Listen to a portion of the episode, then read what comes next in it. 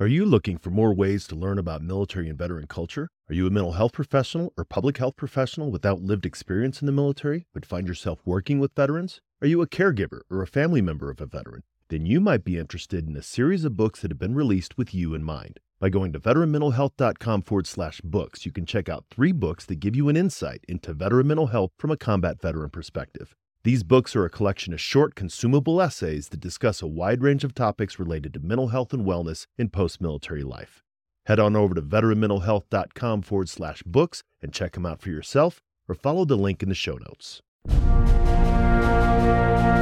This is Inside the Military Mind, addressing mental health and wellness for service members, veterans, and their families. Brought to you by Family Care Center, offering behavioral health services for both children and adults, and specializing in services for military families and veterans. Family Care Center, our family caring for your family. Hello, and welcome to Inside the Military Mind. My name is Daniel Schreider, and each week we'll be talking about mental health and wellness for the military affiliated population. Coming up in today's guest segment, I'll be having a conversation with Nikki Gibson, veteran mentor for Veteran Trauma Court and Operation TBI Freedom. Later, I will be sharing the Homefront Military Network Resource of the Week, Pikes Peak Community College. Our show is brought to you by Family Care Center, the community's leading provider in outpatient behavioral health for service members, veterans, and their families. Those who have served our country deserve the best that their community can offer when it comes to mental health and wellness. It's important for them to work with someone that they can trust and can understand their unique challenges and needs related to mental health. Whether you are looking for individual counseling, couples counseling, or management and consultation regarding mental health medications, you will find what you need at Family Care Center. Take some time to focus on you by going to fcsprings.com and allow our family to care for you and your family. As always, it would be great to hear your feedback or thoughts about mental health and wellness for the military affiliated population. Share them with us by dropping an email to militarymind at fccsprings.com Today's interview segment is with Nikki Gibson. Let's get into my conversation with her and come back afterwards to talk about the Homefront Military Network Resource of the Week. So, you're a veteran who volunteers with a few organizations in the community, but it hasn't always been that way. Can you tell me a little bit about how you got into the military service and your time there? Yes. So, my military service, um, I joined the Army in 2004, a little bit after I turned 18, after 9 11. I come from a military family. Dad was Navy, Grandpa was Navy. So, my sister and I chose Army. I started out as a military police officer. So, in 2004, it was the closest I could get as a female to have a combat job. So chose to be a military police officer, two deployments. And how long was your service? Uh, it was a total of eight years. Eight years. Mm-hmm. And your final duty station was here in Colorado Springs? Uh, no, it was actually, I first ETS out of Fort Bragg, North Carolina. I lasted about three months as a civilian um, before I joined the Army Reserves and was stationed out in Fort Bliss for a while. Well, like you, I also joined and went to the Marine Corps and asked for the infantry, and they were like, Are you okay? Um, at the time, I wasn't exactly sure what I was getting into. I didn't come from a legacy family like yours, but I did enjoy that, and that's where I wanted to be. So during your service, I'm assuming you were doing some patrol and combat operations over there with the MPs. Uh, yes. Yeah, so my first deployment, um, I was a gunner. So as a female, that was really fun to be a part of and really cool. My second deployment, I was a driver. So a lot more convoys and teaching Iraqi police how to try to do their job. yeah, and I think for a lot of people that haven't served or didn't serve in these two conflicts, um, a lot of times they think that there's these hard lines, right? They're like, mm. "Oh, you're military police, so you never did patrols or things like that." And after a few deployments, it was like, "No, everybody kind of did infantry stuff over there." Um, it was all a mixed bag of, of skills that you needed to do. Oh yeah, for sure. Um, definitely like doing the you know route sweeps, looking for IEDs, you know, trying to find people, training the Iraqi police, Iraqi army. It really is a wide gambit of things that, you know, a lot of us do over there. And since transitioning out of the military, um, what has that been like? And how did you get to working as a veteran mentor? so um, I would lie if I said it was easy. It was not easy. I think it took me a good five years once I got out, uh, 2011, to really try and find my path and figure out what I needed to reintegrate myself into society and not just have my disability kind of go to school here and there. So, really, it wasn't until my dad uh, brought it up. You know, he was like, Hey, you need help you know you're not doing as much as you you could be doing and so he really pushed me to go to the VA get the help I needed and that's kind of what started my path especially in Colorado and was his push and drive as a veteran himself yeah so, without getting too personal, what were some of the things you were struggling with with the transition? Well, the first transition was it was my second deployment. Um, I did get hit with a mortar. Uh, it was five feet from me, so I took shrapnel both legs. Got to keep my legs, um, but with that, getting into the VA, you know, it was a lot of in 2009, like, well, females aren't in combat. I'm like, oh yeah, we are. You know, so you know, I always kind of joked and said, you know, oh, I got my Purple Heart from like a paper cut, or you know, stabbed myself with with a stapler, you know, but in reality, I was very angry at myself and that and, you know, trying to get better. But it wasn't until I started retraining my thinking of like, okay, people think females aren't, you know, in combat. So instead of me being defensive and making jokes about it, how about I start to help like educate people about that, try and explain stuff and not get so frustrated right off the bat. Yeah. And did that help turn your anger? It did. Yeah. Yeah. I, w- I ended up being a lot less angry. It like I started really going to school once I started kind of thinking that way. And there was, I remember this kid, and I say kid, he's probably like 19, and PTSD got brought up. And I was like, well, yeah, I have PTSD. And he was like, oh, is it contagious? And I was like, in my first reaction, you know, I wanted to like do something funny. I was like, no, this kid, he just doesn't understand it. So it's like, no, it's not, you know, here's kind of what it is. So really trying to help explain things to people who just might not understand. Yeah, that's great. And, and so you helped them understand the post traumatic stress part of it? Yes, that, that, it is. wasn't contagious. contagious. There's no pill for it.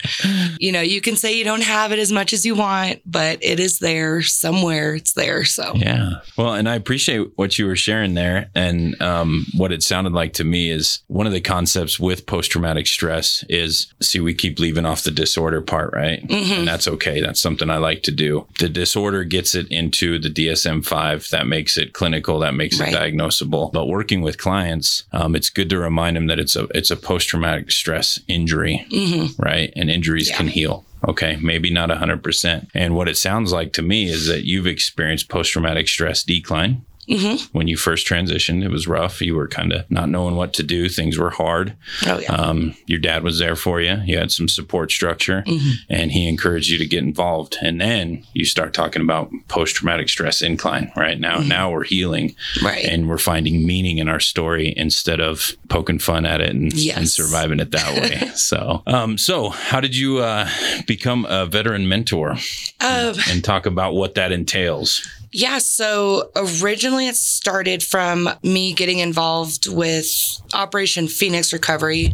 It used to be a few years ago, it was just a combat vets only group that I started out as a client at Operation TBI Freedom. So I first started learning about that probably in 2015, 2016, that there was actually, in fact, a whole problem solving court dedicated to veterans in the court system. So, as Colorado Springs and a lot of other states, they have uh, problem solving courts. So, drug courts, DUI courts, stuff like that. And they have a veterans trauma court. And it's exactly what it sounds like it's veterans who have trauma who are in court. Mm-hmm. Um, so, I first learned about that. Um, I eventually got hired on at Operation TBI Freedom and moved up to become a veteran mentor with the Fourth Judicial uh, VTC so now myself and my coworker, Glenn Cooper, basically just case manage the participants in VTC. Okay. So doing that full time now. Awesome. And what does case management look like for those that don't understand that? Like, I mean, you can share stories, keep it confidential, but anything that you've experienced, even some highlights from your time there. Yeah. So seen. the case management part, you know, I am going to school for social work. So it's already kind of, you know, in my DNA to help people organize what they think think right now is like a chaotic time in their life. So the case management side for me is you have a veteran that comes into veterans trauma court. You know, they could be experiencing homelessness, they have a decreased disability rating, they have bad papers coming out of the military, need help getting custody of their kids or seeing their kids. So really what we do is we help close that gap into finding all the resources. So instead of having somebody in the court system going 10 different ways to figure out how to get help with housing assistance, then they would just have myself or Glenn um, to go to and kind of come up with a roadmap of generally you're in the VTC for two years. So that gives us two years with this person to try and help them kind of organize as much as they can to successfully graduate VTC. Yeah, we actually talked about that last week with the the guest that we had, um, Carlos, and it was a concept in Duane France's book. He talked about starving at the feast. Mm. And he uses the analogy of this young guy getting out of the service, and he's using other terms, but basically he's walking down the marketplace, and there's so many people. Some are trying to give him things, some are trying to get him involved in things, right? And uh, and ultimately he's standing there frozen and so he's starving at the feast right like there's right. so many people in the community trying to help veterans uh, but a lot of times what they don't realize is so much is coming at the individual veteran himself that they kind of just freeze and they don't know what to do so that's incredible you guys kind of come alongside as a guide mm-hmm. and help them get connected to to what they need. Yes. Yeah. And the other part of it, uh, you mentioned the layers, right? Mm-hmm. Um, it was something I came across the first time we were talking about the homeless population. And they're like, so many people don't realize they're like, well, why don't they just get a job? Well, they don't have a driver's license. They don't have paperwork. Right. They don't have so many layers are mm-hmm. involved in case management to get someone to even be able to apply for a job. Right. Um, have you come across some of that as they get out? Because I know personally, I was expedited out of the military quickly. So my paperwork was not uh, what it should have been. It was not right. a nice, neat packet. It was very fast. Yes. Um, you help guys with that? Uh, yeah. So generally, what we see coming out, a lot of our participants, you know, do come straight from jail or doing some sort of jail sentence. So it's kind of like if you're, if you know you're going to get arrested, which nobody ever really knows that they're going to get arrested, right. you're not like, okay, officer, let me grab my 214, my driver's license, my medical records, you know, everything I need. This. You know, let me just pack a go bag real quick. Yeah. Um, so generally, there is a lot of trying to help guys and gals get, you know, a state identification card, the two forms of your bills that need your address. But if you're homeless, then you need an exemption letter. Um, kind of everything that Glenn and myself have like learned in the process to make it a shorter wait time to help somebody, mm-hmm. um, the better. Cause like I said, like, I mean, they even have the veterans ward inside the jail, but that's if they can pretty much verify, you know, you are a veteran, um, which very few of us actually have the little veteran logo, you know, on our ID cards or driver's license. So it has been a very good, like long process into finding the shorter cuts to try and get these veterans or even active duty soldiers, you know, their paperwork and how to make things a little bit neater and organized. Yeah, that's great. Uh, and if you're just joining us, you're listening to Inside the Military Mind with me, your host, Daniel Schreider. My guest today is Nikki Gibson, veteran mentor working with Veteran Trauma Court and Operation TBI Freedom. Um, so you mentioned before we started talking that your husband was also in the service. Can you talk a little bit about some of the complications with the dual service family? Yes. So our first complication is um, he is a Marine. So I was Army. He was Marine. So there's an instant there's conflict. Instant, instant conflict. Yeah. Um, no, we always joke about it, and we're like, see, Marines and Army can get along, you know.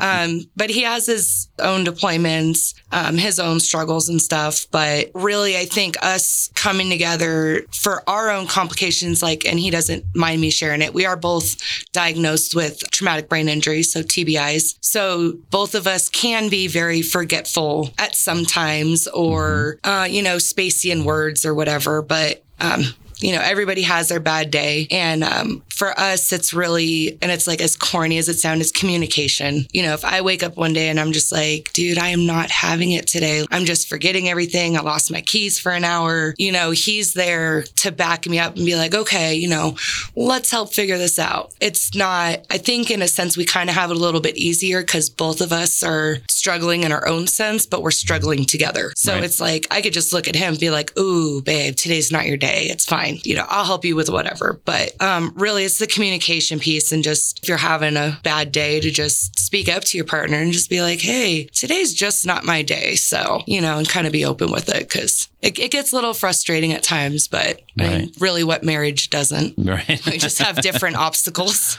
Yeah, no, and I, I appreciate you sharing that. Um, I also appreciate your helping people understand TBI, right? Because it's it's one of those unseen injuries, Right. And if it's undiagnosed, it can be very frustrating for the spouse that doesn't know about that, or like I said, if Yeah. it's not known in the relationship, the forgetfulness. I mean, forgetting anniversaries, birthdays, things like no, that. that's There's- all him. He remembers those. He's got those. I do not. Um, but no, it, it's great that you talk about the communication piece and you know the understanding that Mm-hmm. comes along with it, especially for spouses that don't have. So two TBIs in the family, Yeah. that's, that's pretty intense. Yes. Um, but even where there isn't one, if someone in the family is experiencing things like that, and they did get their bell rung a few times, Mm-hmm. it's something good to look into. And so, tell me just a little bit more about that transition. So you actually were at Craig Hospital with Operation TBI Freedom as a client first. yeah, a client just through Operation TBI Freedom, which in short is just a military program of Craig Hospital. Okay. Yeah. I didn't know I had TBI for a good five years. Um, so I was, you know, going to school and stuff. And I'm like, man, I really got dumb. Like, I know I was never really good at school, but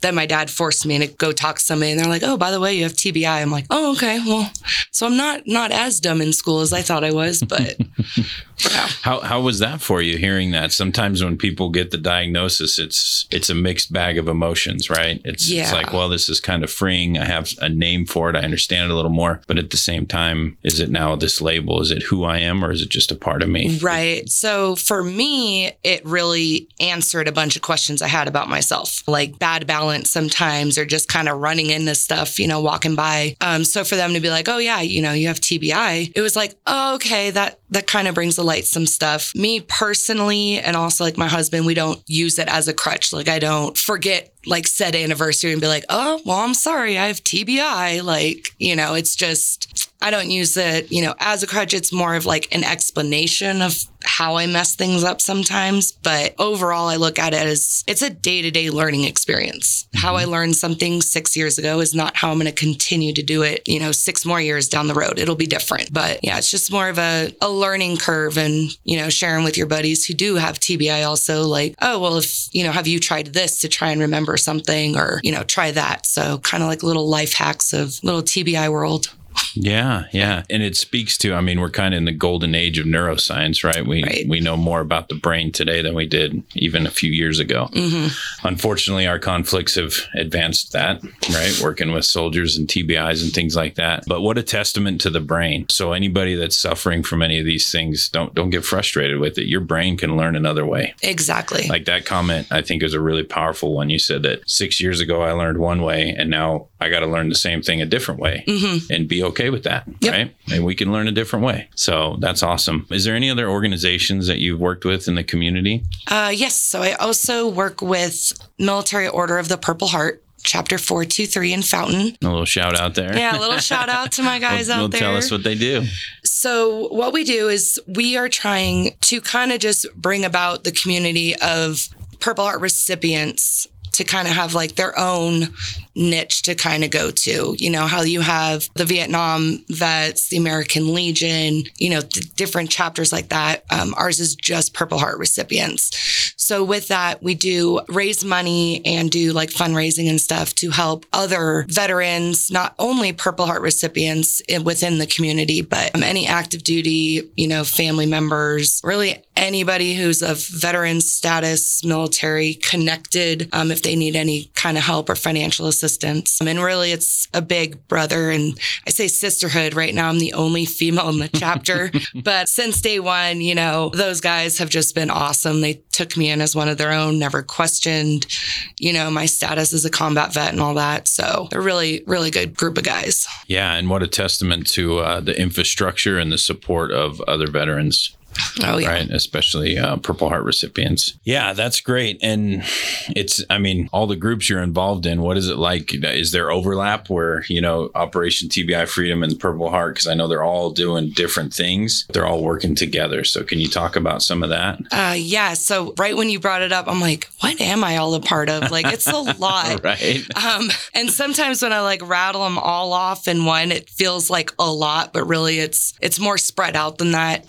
But even the inner workings of all the organizations in, you know, Colorado Springs, especially, is that there are so many organizations that help military and veterans, active duty, National Guard, you know, you name it the Springs has got it somewhere. Mm-hmm. So, like for us who work at Operation TBI Freedom, if we get a veteran or soldier that, or airman, whoever, um, that comes in and we can't personally help them, you know, we just don't close the door on them be like, well, I'm sorry, figure it out. You know, we're more the whole wraparound deal where it's like, well, I can't help you. So let me figure out who I can get you linked in with to get those resources. Um, you know, some organizations only take, you know, honorable discharges. Some only take dishonorable discharges. So really it's just finding the right community within the community of like who they can help and figure stuff out for, if that made sense. Yeah.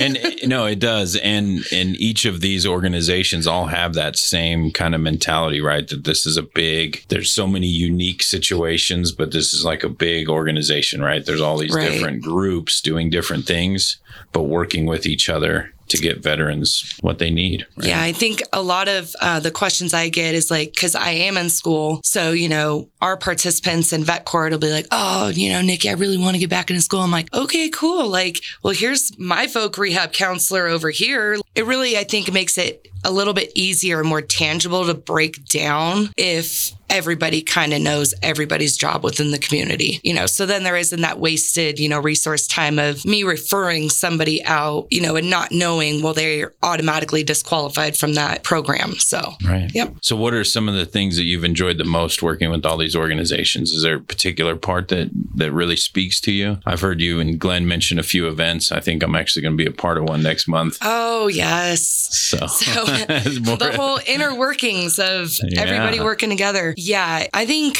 probably one of my most favorite of being a part of is equine therapy. Mm-hmm. I never thought, you know, being around a horse and like shout out to the Air Force Academy. His name's Rusty. Okay. He is an awesome horse. Really doing the equine therapy and at the end of it, getting to ride the horse. And, you know, I'm originally from San Diego. Like we don't just ride horses around like, but, um, you know, and Glenn, he likes doing, um, taking guys and gals out on like the blacksmithing.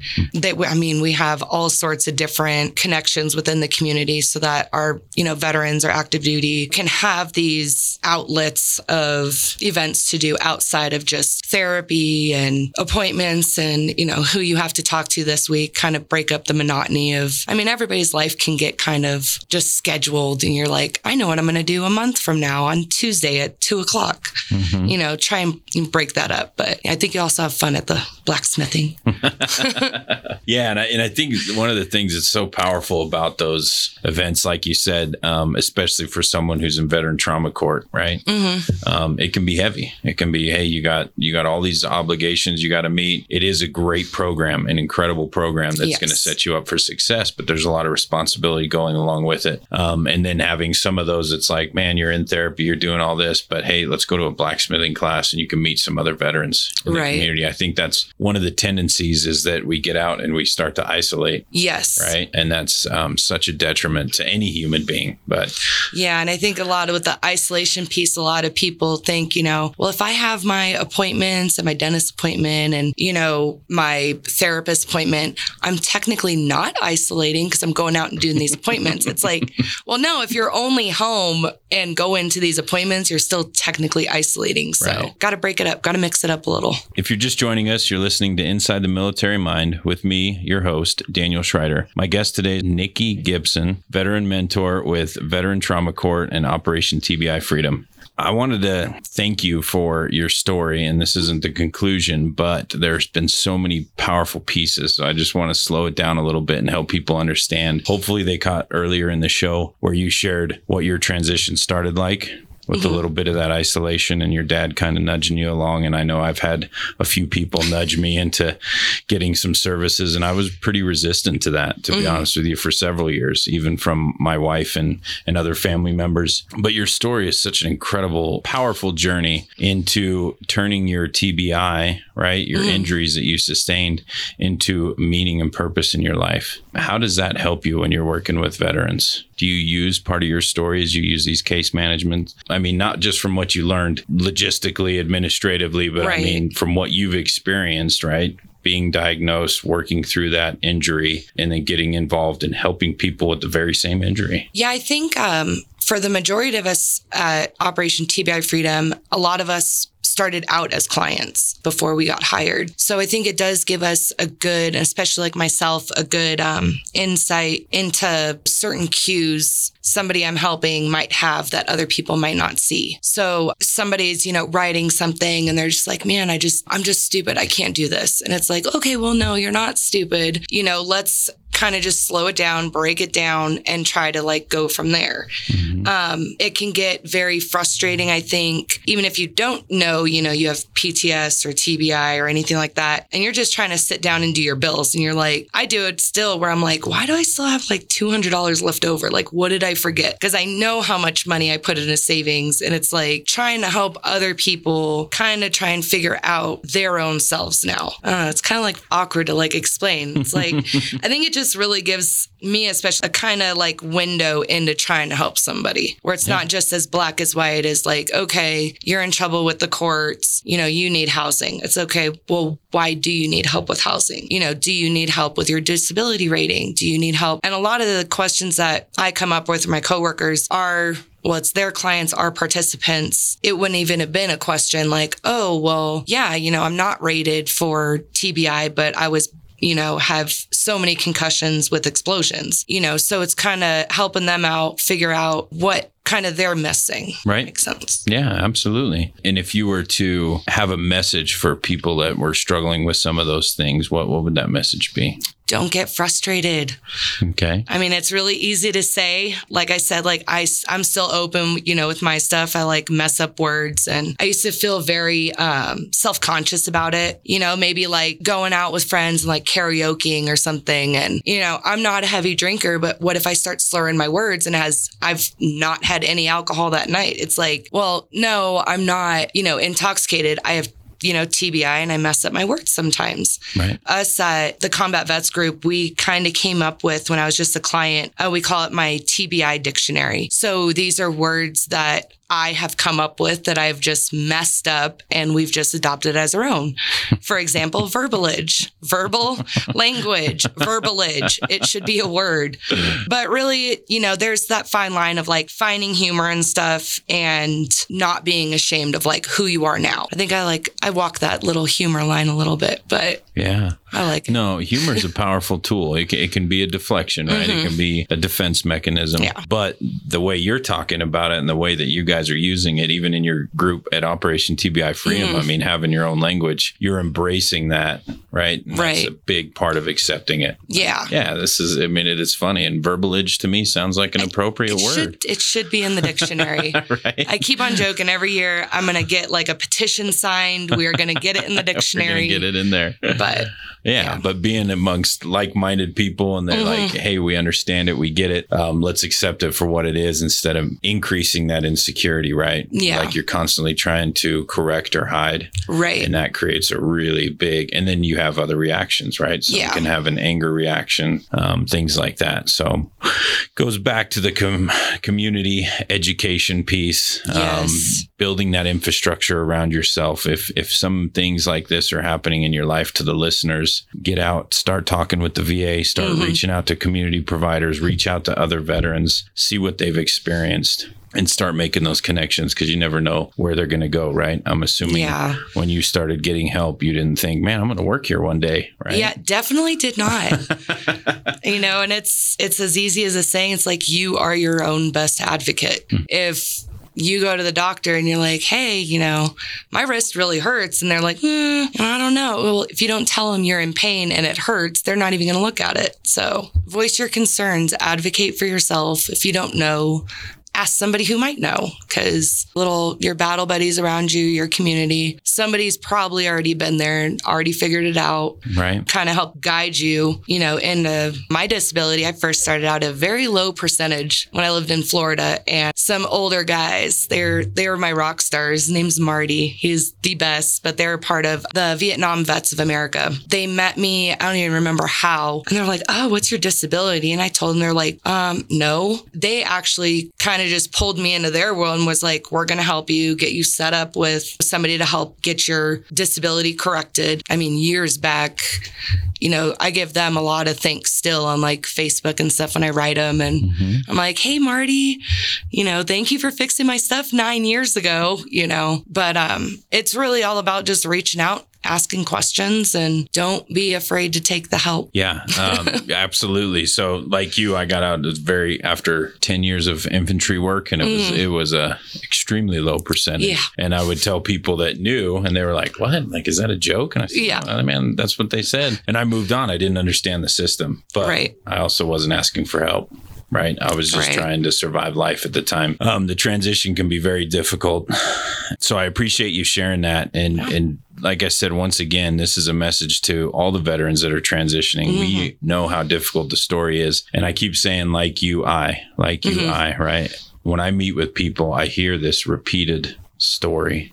I got out, man. It was so hard. I was struggling. My family was pushing me to get help. Right. Uh, my neighbors were pushing me to get help. My old commander was pushing me to get help. Well, and then I finally got some help and right. things started to change, right? For the positive, not easier, right. for the positive. Yeah. And that's what I'm hoping that your story does today is that people hear this. So I want you to share it, but yeah. um, that people hear this story and they realize that they're not alone. There's a ton of organizations out there. We've named a few. We'll wrap up naming a few more but that there's help out there. There's just tons and tons of people that want to help, yeah. but they're not going to come find you. Right? Exactly. and speaking to that advocacy part of advocating for yourself, even if you can't do that, be willing to ask for help. Yes. Right. So, what lessons have you learned on your journey about asking for help? Ah, so many. biggest lessons I've learned. Um, I think one of the biggest ones is not denying help when it is presented to you. Mm-hmm. So, you know, it's not as clear as, you know, somebody come up to you and be like, I'm going to help you. It could be your friend, family member, you know, somebody you just bump into at the cell phone store um, that can just see something in you and they're just like, hey, have you thought about going to the VA or have you thought about? I mean, my dad was pretty blunt and you need help, but um, I don't think everybody's as lucky to just get it thrown right in your face. But yeah, definitely just being open minded, you know, not taking it as like a slam to your ego. Like your ego has nothing to do with you getting help at all. Right. Nobody is a bigger, badder person for sitting there and going, I'm fine. I have 12 deployments and everything's peachy and I got no issues. It's like, okay, you don't get a special crown for that. Like no gold, no gold star. there was no gold star for that. Um, really all you're doing is hurting yourself and those around you, ultimately your family, your friends. I mean, really if somebody if somebody brings it up to you instead of putting up your defenses and being like, no, I don't need your help, you know, at least maybe hear them out a little bit or be like, hey, you know, today's not the day to talk to me about it, but maybe next week or tomorrow. Right. So be open to it. Yeah, absolutely. And I and I think that sometimes, and I know I experienced it myself. There was a a repeated message from several different sources, right? yeah. And that's that's usually when you go, oh, well, maybe there is something to this. I keep getting the same message from multiple sources outside yes. my family, organizations, people I bump into in the grocery store. Yeah. Like, hey, man, you don't look so good. And you're like, no, I'm fine. I'm fine. And you keep coming back with this, I'm fine. Yeah. Um, so one of the one of the main missions for this show is destigmatizing mental health and, yes. and getting help and things like that. And I think you've done just an incredible job of promoting that, getting help. And the other part of that, that there's this stigma around mental health. Mm-hmm. And I think, and I know from my personal experience, I had a stigma around the VA. Yes. Right. I was like, ew, no. right. And and it took people pushing me a little bit outside my comfort zone. Then I engaged Mm-hmm. Wow. Oh my gosh, the VA is here to help us. The yeah. VA is here to guide us. The VA is here to point us in the direction for help. If they can't get it to us, they're going to find someone that can. I mean, it's just, it changed my life. It right. really did positively impact myself and my family over the last six years because it took me about three years to get there once I got yeah. out. So, um, I won't say how many years it took me to get there, but, but you made it. I made it there. Yeah, you made it. So if anyone is struggling, uh, get there Yes. Yeah. Definitely one way or another. Yeah. And one of the things that I, I, I like to remind people about when they're, oh, what lone wolfing it, right? Mhm. Like, I got this. Like you said, just strong and, and Yeah. I'm not, I don't need help. I don't need this. And, and I always want to ask them, I'm like, did you go to combat alone? Yeah. Like, did you deploy to Afghanistan and Iraq by yourself? Did they just drop you off? Yeah. No, I had a team. Okay. Well, we're that team now, Right. right? Let us be that team for you here in the States. Let us be that team that helps your injuries, both seen and unseen Yep. you know, and get into some of these communities, and they'll they'll help work on that um, Yeah. that ego injury. Right? Yeah. It is ego injury. I like that. It Yeah. is an ego injury. and and sometimes the best medicine, like you said, is just community. Yep. Just community, sitting in a group of people that you go, oh man, they get it. Yeah. Just like minded people. What five years now? Is that approximately how long you've been on the helping side of the the professional helping side, right? Case Yes. management and all that. So um, in that, I'm like we said, we've talked about several community resources that you've come across. Is there any more that you would like to get out as a message to the listeners? Like, here's a good place to start. Here's a few things you can do. Like places they can go, things like that. Let's say I'm a veteran, right? And regardless of my discharge, I got into some legal trouble. Where would be a good place for me to start seeking okay. help? So since you're saying that you're a veteran that, you know, has gotten into some legal trouble, I would assume either you got charged with something Mm-hmm. um, within El Paso County. At least that's where my job lies is, you know, the Colorado Springs area. The VTC, you know, we do have the briefings every first and third Monday at the courthouse. So, first thing to do, I would say, is um, apply for public defender. Even if, you know, a lot of people think maybe they make too much money or, um, you know, their disability percentage will get them disqualified and really try to find like that avenue of like, okay, you know, I know I have um, issues with substance abuse. So, you know, in order to help with the substance abuse, you know, you should probably, you know, look into the VA. VA has a ton of resources for substance abuse counseling. Um, they do like individuals, they do group therapy, but overall, really, so I'm getting like lost in the like justice system. So I'm like, what you're saying is even though like we talked about you and I even having similar stories, right? Mm-hmm.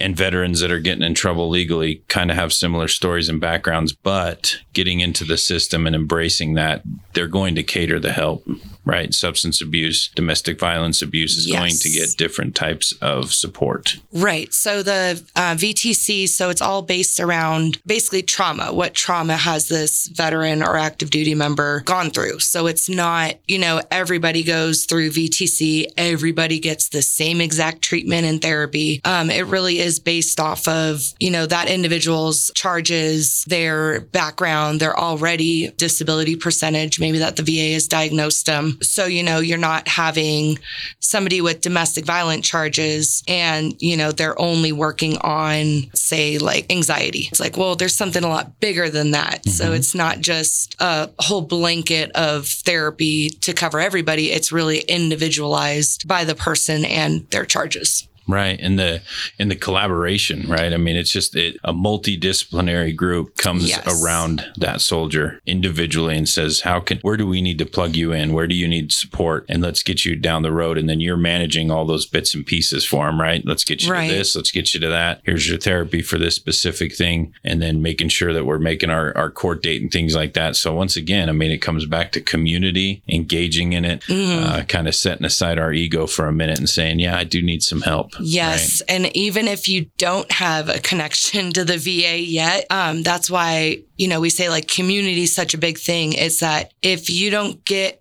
or you know get services from the VA that doesn't mean you're just exempt from therapy and you get like a free pass out of you know therapy there are different organizations you know like Mount Carmel or FCC different insight services services that you know we can refer out to so that you know that veteran or service member who doesn't have the VA to fall back on yet because of bad papers or whatever they still have somewhere to go and get the help that's needed. Yeah, that's awesome. And, and it sounds like you really enjoy being a part of all of that. I do. It's, you know, like I said, it's mainly basically like a two year program for people in VTC. It's really, I think, a cool thing to witness, you know, somebody you meet day one in jail, just they have either come close to their rock bottom or that is their rock bottom. Life just kind of not making sense yet. Two, two years, three years later, you know, just a completely different person. And they're like, hey, thank you for getting, you know, me to do that or dealing with X, Y, and Z. So in a sense, it's kind of like me thinking back to like my dad telling me, like, hey, you need help. It's like nine years ago, me is not the same me as now.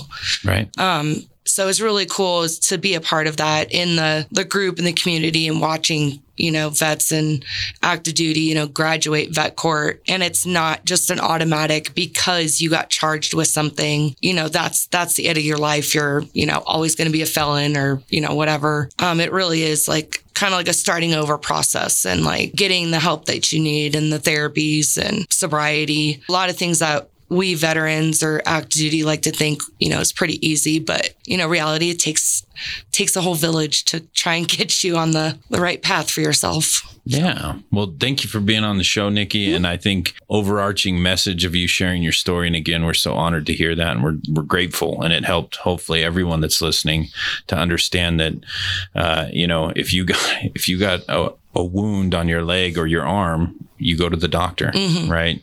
If you have a wound in your head or inside your heart, there's doctors for that too, right? Yep. And we need to do that. So thank you for sharing your story. I hope that anyone out there that's hurting or listening to this reaches out and and I think they would be shocked at the amount of support and people that would rally around them and build them up. Oh, most definitely. My pleasure. Thank you. Thank you.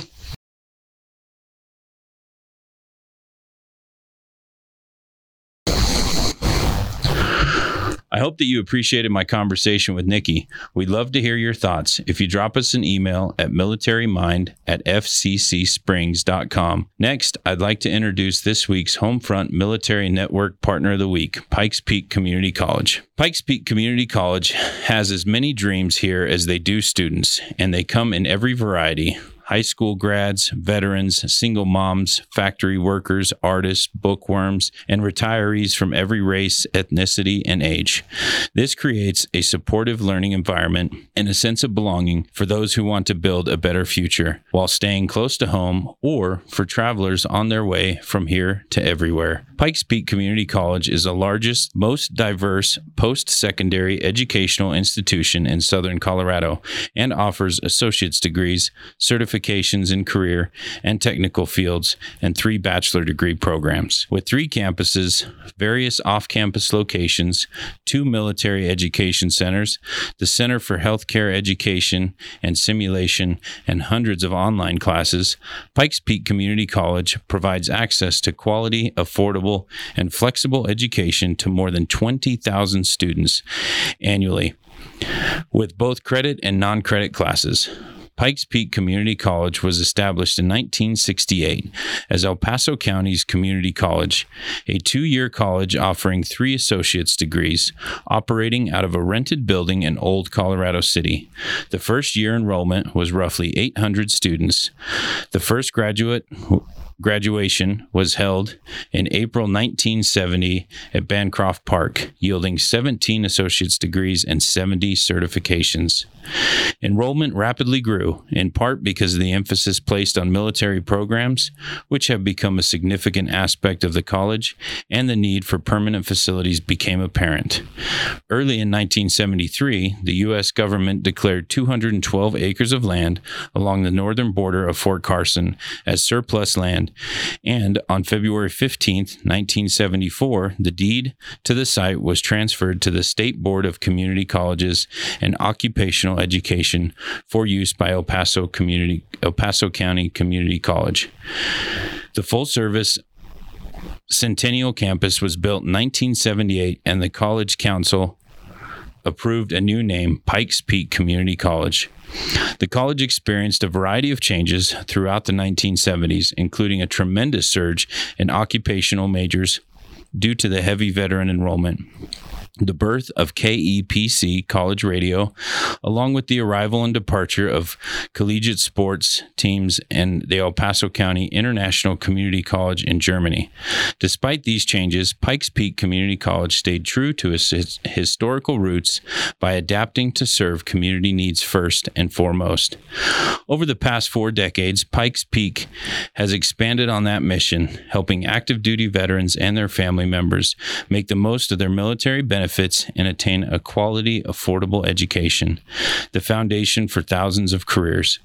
Pikes Peak Community College is continually expanding their programs to address critical workforce needs. One example is the new Center for Healthcare Education and Simulation, which houses classrooms for nursing and and allied health programs, and a state of the art interdisciplinary simulation lab. This means Pikes Peak Community College can increase enrollment in nursing and allied health programs by 20 to 50% over the next three years. Pikes Peak Community College continues to grow the thriving downtown art scene with its new studio, West Building, on the downtown campus. It houses a modernized art gallery as well as a black box theater dance rehearsal, and performance space. Because PPCC offers more than 200 degrees and certificate programs, we have advisors and online tools to help students navigate their choice and help them turn their passions into something tangible, something extraordinary, a fulfilling and rewarding career. Here are some basic facts regarding being a student at Pikes Peak Community College. With more than 20,000 students, PPCC is the largest and most diverse college College in the Pikes Peak region. PPCC serves the largest veteran population in Colorado, and nearly 3,000 veterans per year attend the college. Average class size is 16. PPCC offers transferable credits to UCCS, CSU, Regis, and many other four year colleges and universities throughout the nation. Tuition costs approximately 4,651 annually, two semesters at 15 credits per semester, and can vary based on the program of study. PPCC students receive a rate of return of 13% on the money they invest in tuition. PPCC awards 1 million in scholarships annually. Most students who apply for scholarships or financial aid get assistance. Their nationally accredited Child Development Center provides quality care and education services for children children from six weeks to five years old. The Military and Veteran po- Program, MVP, is a department of PPCC that is dedicated to supporting our active duty veterans and their family members. They are college employees as well as veterans, family members, and civilians dedicated to providing you the best educational experience PPCC has, can offer. MVP is your go to source for assistance with on post, on base, compressed general education classes in eight week or shorter formats designed to fit fit the schedule of active duty military, college application, enrollment, and student portal training, as well as general college information, academic advising on how to use your benefits to ensure benefit eligibility, evaluation on active duty military training for college credit, prior learning assessment, tutoring, and academic support through Veterans Upward Bound VUB, community based referrals for non educational assistance, engagement in military and veteran related programming and events including Veteran Day observation, membership in the Student Veterans Organization, military withdrawal from class due to duty conflict, and discount spouse tuitions for classes taken on military sites. Active duty spouses must also be concurrently enrolled in an on site class. Pikes Peak Community College has a dedicated military and veteran center of excellence where their specialized advisors and counselors are trained in veteran issues. They can walk you through your VA education benefits along with other military funding opportunities for both service members and family. Pikes Peak Community College also provides full service offices on site that will help you with your application, advising, registration, placement testing, and credits for prior learning, in addition to helping with tuitions assistance. Life can be complicated. That's why PPCC offers maximum flexibility with day, evening, and weekend courses in traditional or online or a hybrid format. Pikes Peak Community College offers several programs and services specific for military veteran students, including work studies, the Military Arts Connection, Veterans Upward Bound, and the Students Veteran Organization education, and more. At Pikes Peak Community College, they offer more paths to success than Colorado offers mountain trails. To get a full picture of everything Pikes Peak Community College provides and what's required for admission, please visit www.ppcc.edu. Thanks for checking out the Homefront Military Network Resource of the Week. If you want to hear more about the Homefront Military Network, you can find them online at homefrontmilitarynetwork.org. And if you would like to find out more about Family Care Center, you can find them at fcsprings.com. The Family Care Center is the Pikes Peaks region leading provider of comprehensive behavioral health for service members, veterans, and their families. They prioritize you and your family with a range of outpatient mental health services, including individual, couples, group, and family therapy, as well as medication management.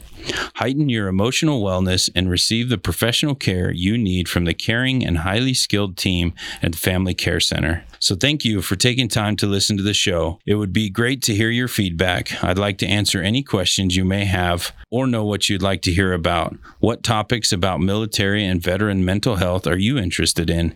Send me an email at militarymind at fccsprings.com, and there's a chance that we will discuss it on an upcoming show. I would also like to remind you that the information provided on this show is for educational purposes only. While I am a mental health professional, I am not your mental health professional. If what we discussed in this episode brings up any concerns for you, it is highly recommended that you consult with a clinical mental health professional. Stay tuned for another great show next week, and until then, remember, you are not alone. Ever. You've been listening to Inside the Military Mind, addressing mental health and wellness for service members, veterans, and their families. Sponsored by Family Care Center, Behavioral Health Services. Our family caring for your family. FCSprings.com. Tune in every Saturday at 11 a.m. for Inside the Military Mind on KPPF and listen to the companion podcast on Podbean.